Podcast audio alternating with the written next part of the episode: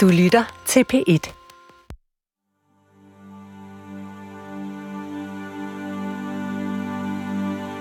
Marianne og Henrik har en mistanke om deres søn Markus. Om hvorfor han er anderledes. De tør ikke sige det højt, i frygt for at miste ham. Men som Markus bliver ældre, er de nødt til at involvere andre.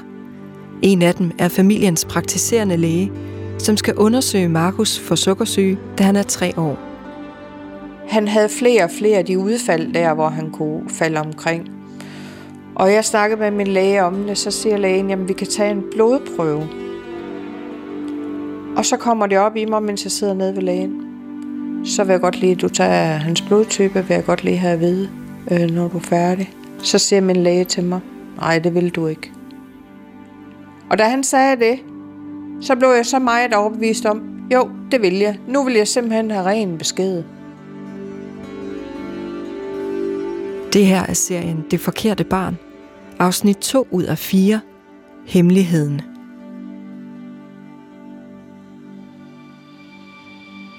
Og så gik der nogle dage, og fik at vide, at han havde ikke sukkersyge. Og min læge, han sagde til mig, sidder du nede, Marianne? Ja, det gør jeg. Så siger han, øh, Markus skal altså ikke være jeres barn. Ren på, kun på baggrund af blodprøver, ingen engang DNA eller noget som helst, så kan jeres blodtyper ikke være forenlige med, at I får et barn med den blodtype. Men du vidste det jo godt selv, siger han så. Så sagde jeg, at det gjorde jeg jo, men jeg var så bange for, at der var nogen, der skulle komme og kunne tage ham fra mig. Og så sagde min læge til mig, det kan de ikke. Du har båret ham. Rent juridisk er han dit barn. Og det var sådan set det, der fik mig sådan til at, at falde ned. Fordi det var det vigtige. Det var, at jeg kunne beholde ham. Det var ikke, om han var mit biologiske barn, men om jeg kunne få lov at beholde ham, at der ikke var nogen, der kom og tog ham.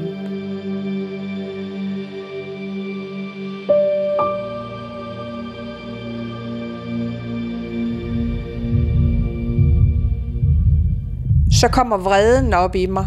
Jeg bliver så vanvittigt vred. Og jeg tænker, fandme nej.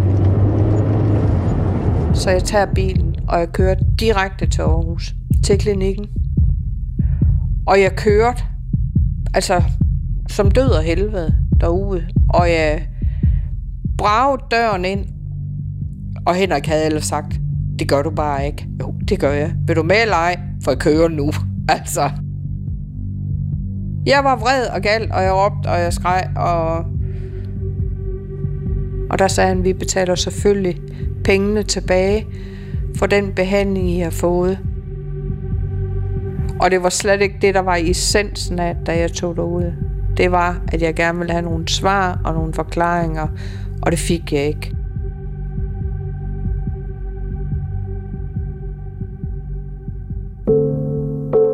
Tre års ophobning af tvivl eksploderer den dag, Marianne kører ud på klinikken med beskeden om, at den dreng, hun har båret og født, ikke er hendes.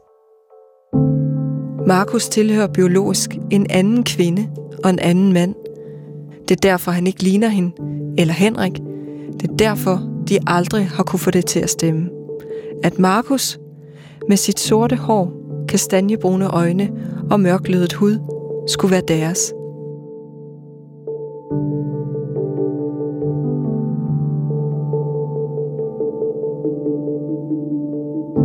Mens deres nye viden om Markus bundfælder sig, bliver det tydeligt, at Marianne og Henrik reagerer forskelligt. Rent juridisk var der ikke nogen, der kunne, kunne komme og tage ham fra mig. Og det var sådan set det, jeg fandt ro i. Og et eller andet sted, så ændrede det faktisk ingenting for mig. Altså, jeg var, øh, jeg var stadigvæk Markus' mor. Det eneste ændret for mig, det var, at jeg blev overbeskyttende over for Markus. Det er nok dumt, men det har været sådan. Øhm, Henrik blev ved med at hænge hans hat på. Jamen, jeg tror stadigvæk, at han er, han, han er mit barn, fordi han går ligesom mig, eller Han øh, gør så nogle ting, det gjorde jeg også, da jeg var barn og alt muligt. Man kan altid få nogle ting til at passe på, at en af os er måske stadigvæk forældrene. Det der håb.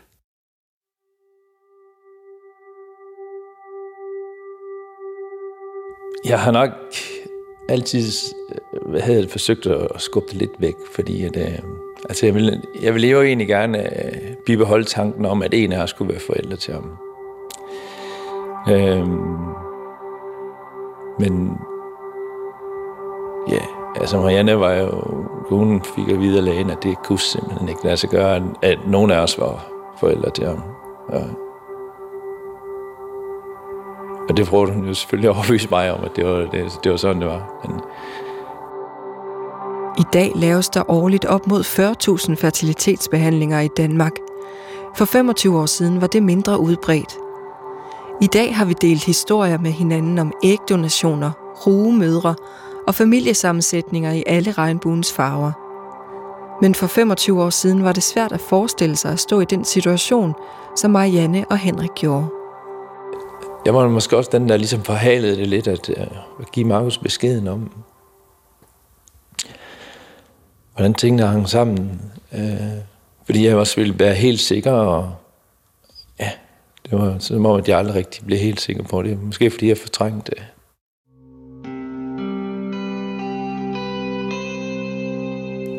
Mens Markus bliver ældre og begynder at kunne forstå verden, bliver det vigtigt for Marianne og Henrik at gemme deres viden – de vil gerne undgå, at Markus hører noget om det. Om at han er resultatet af en fejl på klinikken. De vil for alt i verden undgå at gøre ham ondt. Når jeg ser tilbage på, så skulle han have haft det at vide noget før.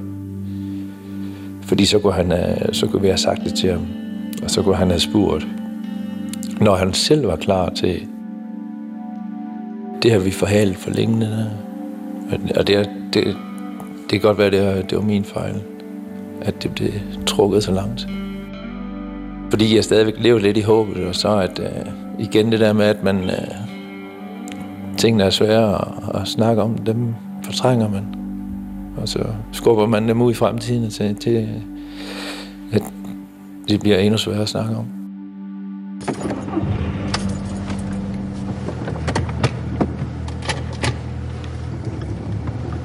Han gik i klasse med en på et tidspunkt, hvor de sidder på bagsædet. Jeg kan godt høre, de snakker om et eller andet med...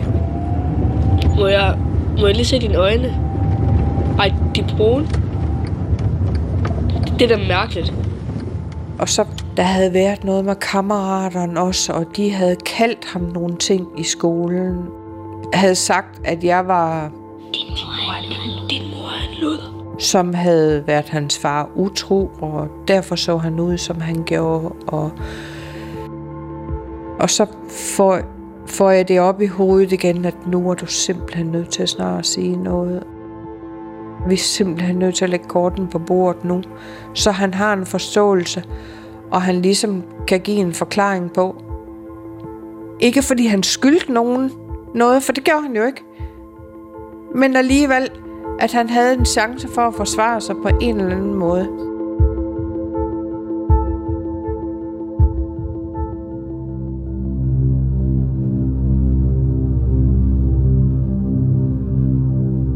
Dagen, jeg får hele historien, det er om 7. klasse, et eller andet sted i 7. klasse. Det er morgen, og Markus står op og skal i skole, tror han. Og det siger til ham, at øh, Markus, du skal ikke i skole. Du skal blive hjemme i dag. Du får lov at holde fri. Så pludselig så kommer min far. Øh... Altså, jeg kan godt se på ham, at, øh, at han ved godt, det er stort, det her. Fordi ellers så vil det ikke ske på den måde. Og Henrik, han kommer, og vi sætter os ved øh, bordet nede i køkkenet. Stemningen er meget presset. Altså, de ligner jo nogen, der skal til at græde, og jeg er sådan lidt, hvem er død? Og så, så begynder de sådan, har du nogensinde tænkt over, at du ser anderledes ud? Så sådan, ah. Og øhm, Henrik han begynder at græde. Og det gør jeg sådan set også, og det gør jeg også nu. Øhm, og vi tager hver hans hånd og siger til ham, Markus, der er noget, vi skal fortælle dig. Det er fordi, du ikke er vores søn. Øhm, og hvor jeg sådan lidt, nå, er jeg ikke det? Hvad er jeg så?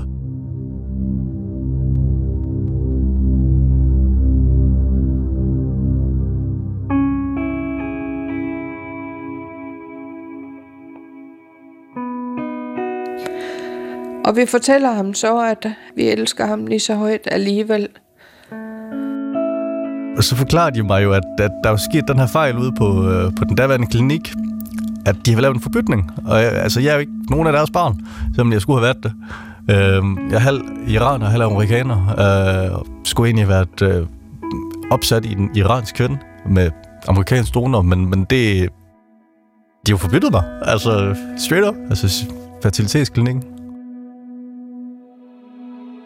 Altså, de sad jo tude begge to, og jeg prøvede jo på trøsten. Altså, jeg sagde til dem, det der lille lød bedst ind i mit hoved på det tidspunkt, det var at sige, jamen mor og far, jeg vil jo altid være jeres barn. Så var det jo helt færdigt. de var store to tude. Og jeg er så lidt, hvad har jeg nu sagt forkert? Hvad, hvad skal jeg gøre? Øh, men der var jo ikke noget at gøre. Altså, det var jo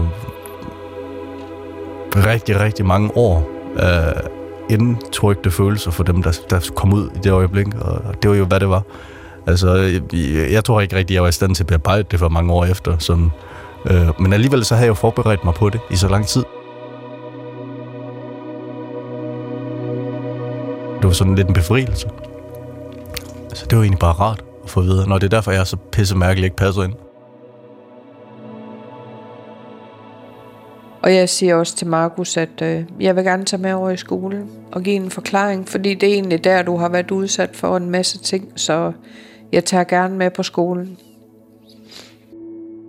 Nu skal de vide det.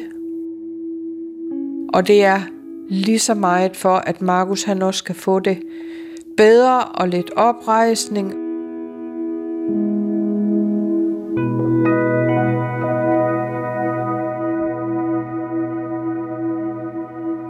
Marianne og Henriks hemmelighed over for Markus er opløst. Og fra den dag af fortæller de også om forbytningen til deres familie og venner. Der er ikke længere spørgsmål og svar, der skal omgås. Ja, jeg har da snakket udenom. Øh, det har jeg bestemt. Men det kan da godt ske, det er at lyve også. Det kan være, det er derfor, jeg hader det så meget. At andre, de lyver.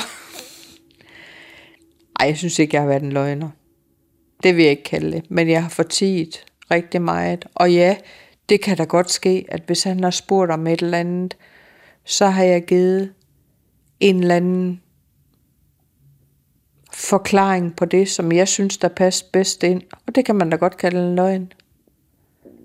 Det kan man da godt et eller andet sted. Mm.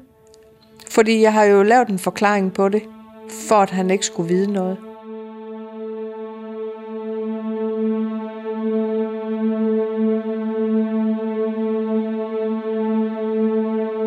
Jeg kan til gengæld godt forstå dem, altså at, at de ikke har, har, det har været svært for dem at fortælle mig, fordi at det har været sådan nogle dybe sår i dem. Men, men det er jo fordi, de har valgt at prioritere dem selv frem for mig, hvad det der angår emotionelt. Øh, det er jeg slet ikke et sekund i tvivl om. Og det er jo ikke at være der egoisme. Det har jo været, fordi de måske ikke lige har ofte overskud. Øh, altså, og så videre, og man ikke har vidst, hvad der var rigtigt og forkert. Men man kan jo se, altså, med, med børn, der er adopteret, altså de børn, der har fået at vide, de er adopteret, de thriver bare mere. Så det er sgu bedre at få sandheden og viden, selvom det kan være hårdt. Og det har jo også noget, jeg har haft en snakke med dem om efterfølgende. Altså, hvor de har sagt undskyld og sådan hvor jeg siger til dem, prøv, der er ikke noget undskyld for. Altså, det er jo ikke noget, jeg kan dømme jer for. I har gjort jeres bedste. Jeg har gjort mit bedste. Markus' forældre bliver skilt, da han er omkring tre år. Og da Markus fylder 13, fortæller de ham sandheden om hans ophav. Hele tiden forsøger familien at holde sammen på en eller anden måde, og det skriver Markus om i en af sine sange. Der, tror jeg. Nej, det var den næste. Jamen, jeg, kan, jeg tror, at jeg umiddelbart jeg kan huske den. Så jeg skal bare tage den fra enden til den. Mm. Jeg har givet mig livet, og det er noget, jeg aldrig vil tage for givet. Selvom lysten til at leve det nogle gange lidt udsivet. Men imellem os er der trods alt intet at tilgive, og sådan forventer jeg også, det vil forblive. Hvad I tror på, er bliver aldrig min sag. En ting er dog sikkert, jeg vil vende hvert et nederlag. Men I skal vide, hvis jeg kunne, vil jeg til enhver tid tage tilbage, få endnu en gang og opleve en af vores simple dage. Ofte så prøver jeg på at, sådan at crack koden til den bedste sang. Hvordan siger jeg det her bedst muligt, eller forklare det. Uh, og min første tanke, det var jo så, at det her det skulle være en kærlighedssang til mine forældre, men, men det, altså, det er det jo også, men, men der, den er fandme ikke særlig altså romantisk. Form for melankolsk, næsten, vil jeg, vil jeg faktisk gå hen og sige. At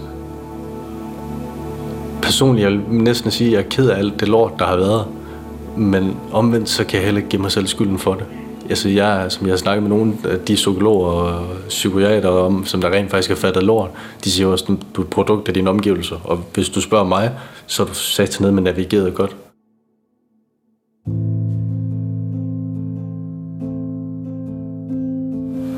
Til vores dag er talt, vil jeg blot nødværdigt minde, som vi har skabt i fællesskab, for en bedre familie kunne jeg aldrig finde.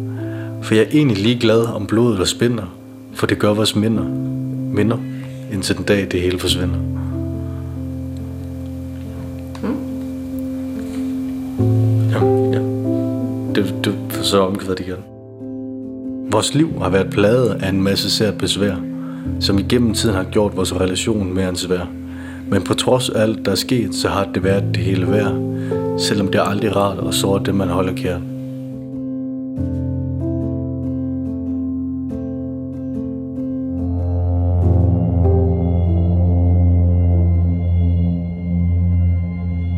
Når Markus taler om alt det lort, der har været i familien og det sære besvær, så mener han det, der sker efter han fik sandheden om fejlen på fertilitetsklinikken at vide. For i de følgende teenageår tager Markus' liv en ny drejning. Han udvikler et stærkt ønske om at finde ud af, hvor han kommer fra, hvem der er hans biologiske mor og far.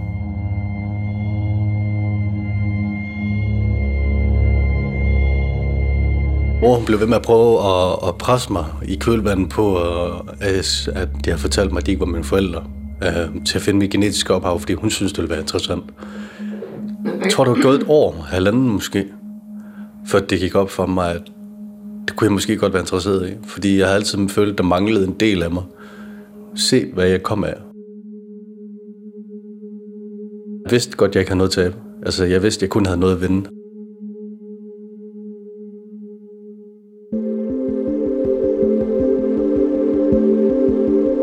Markus fortæller sin mor, at han er klar til at søge efter mere viden om, hvor han kommer fra. Og Marianne er med.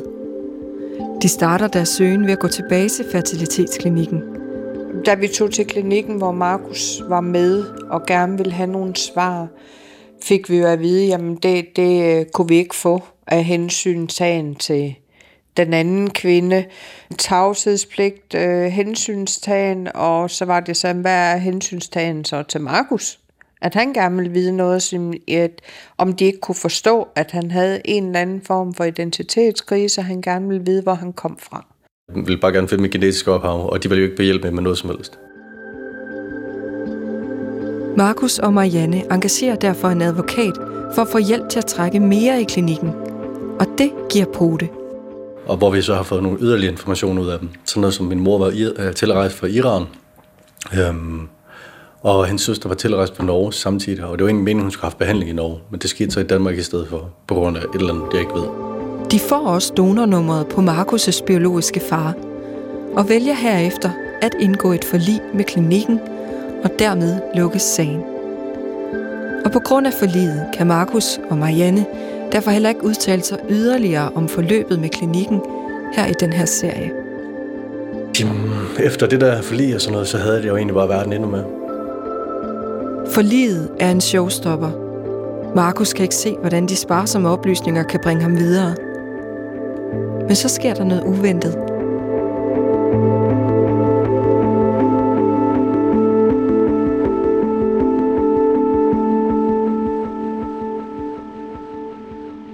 Men så min mor, hun åbenbart snakkede sig over sig til et bryllup, hvor hun havde været stiv.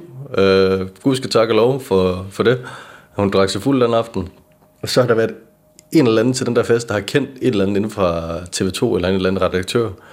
Øhm, og lige så snart du hører om historien, så sådan, det, det skal vi lave. Markus siger ja til at være med i en tv-dokumentar, hvor han får hjælp fra et produktionsselskab til at finde sine biologiske forældre. Vi indgik det her samarbejde med TV2 med at lave dokumentaren, og de hyrede jo så en privatdetektiv. Privatdetektivens opgave er at finde oplysninger, der kan finde frem til en kvinde fra Iran, der var i Aarhus i 1995 for at modtage kunstig befrugtning. En kvinde, som med stor sandsynlighed kan være Markus' biologiske mor. Men efter et halvt år vender privatdetektiven tilbage og siger, at han ikke kan komme videre med sagen. Og så tager Markus nye metoder i brug i sin eftersøgning.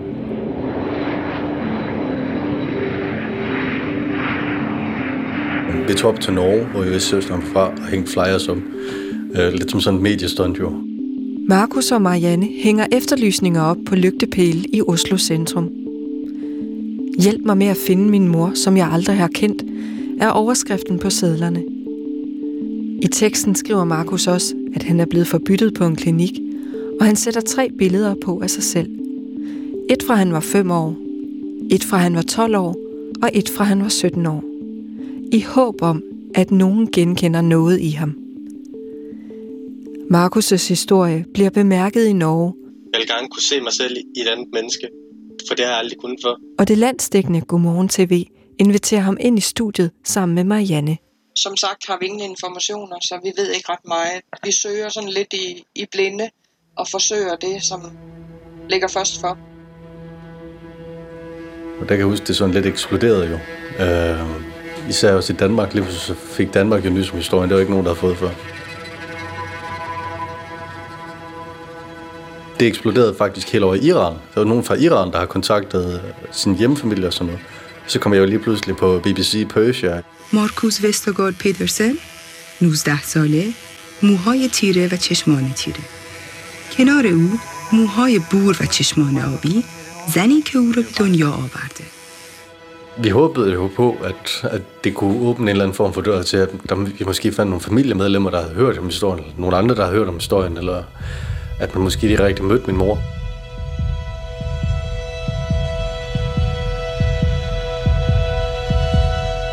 Så er der faktisk en kvinde her i Danmark, som, som øh, ringer til os og siger, at hun tror, hun ved, hvem det er. Hun har i hvert fald været med hendes... Du kan ikke engang huske, om det var en søster eller veninde. Jeg tror, det var en veninde. Øh, på samme tidspunkt, som vi har været ude på den klinik ude i Aarhus, og der har hun været med, og hun fortæller så, nu har hun set billeder af Markus, og at hun synes, han ligner den kvinde, som hun har været med, og hun vil gerne øh, tage kontakt til hende.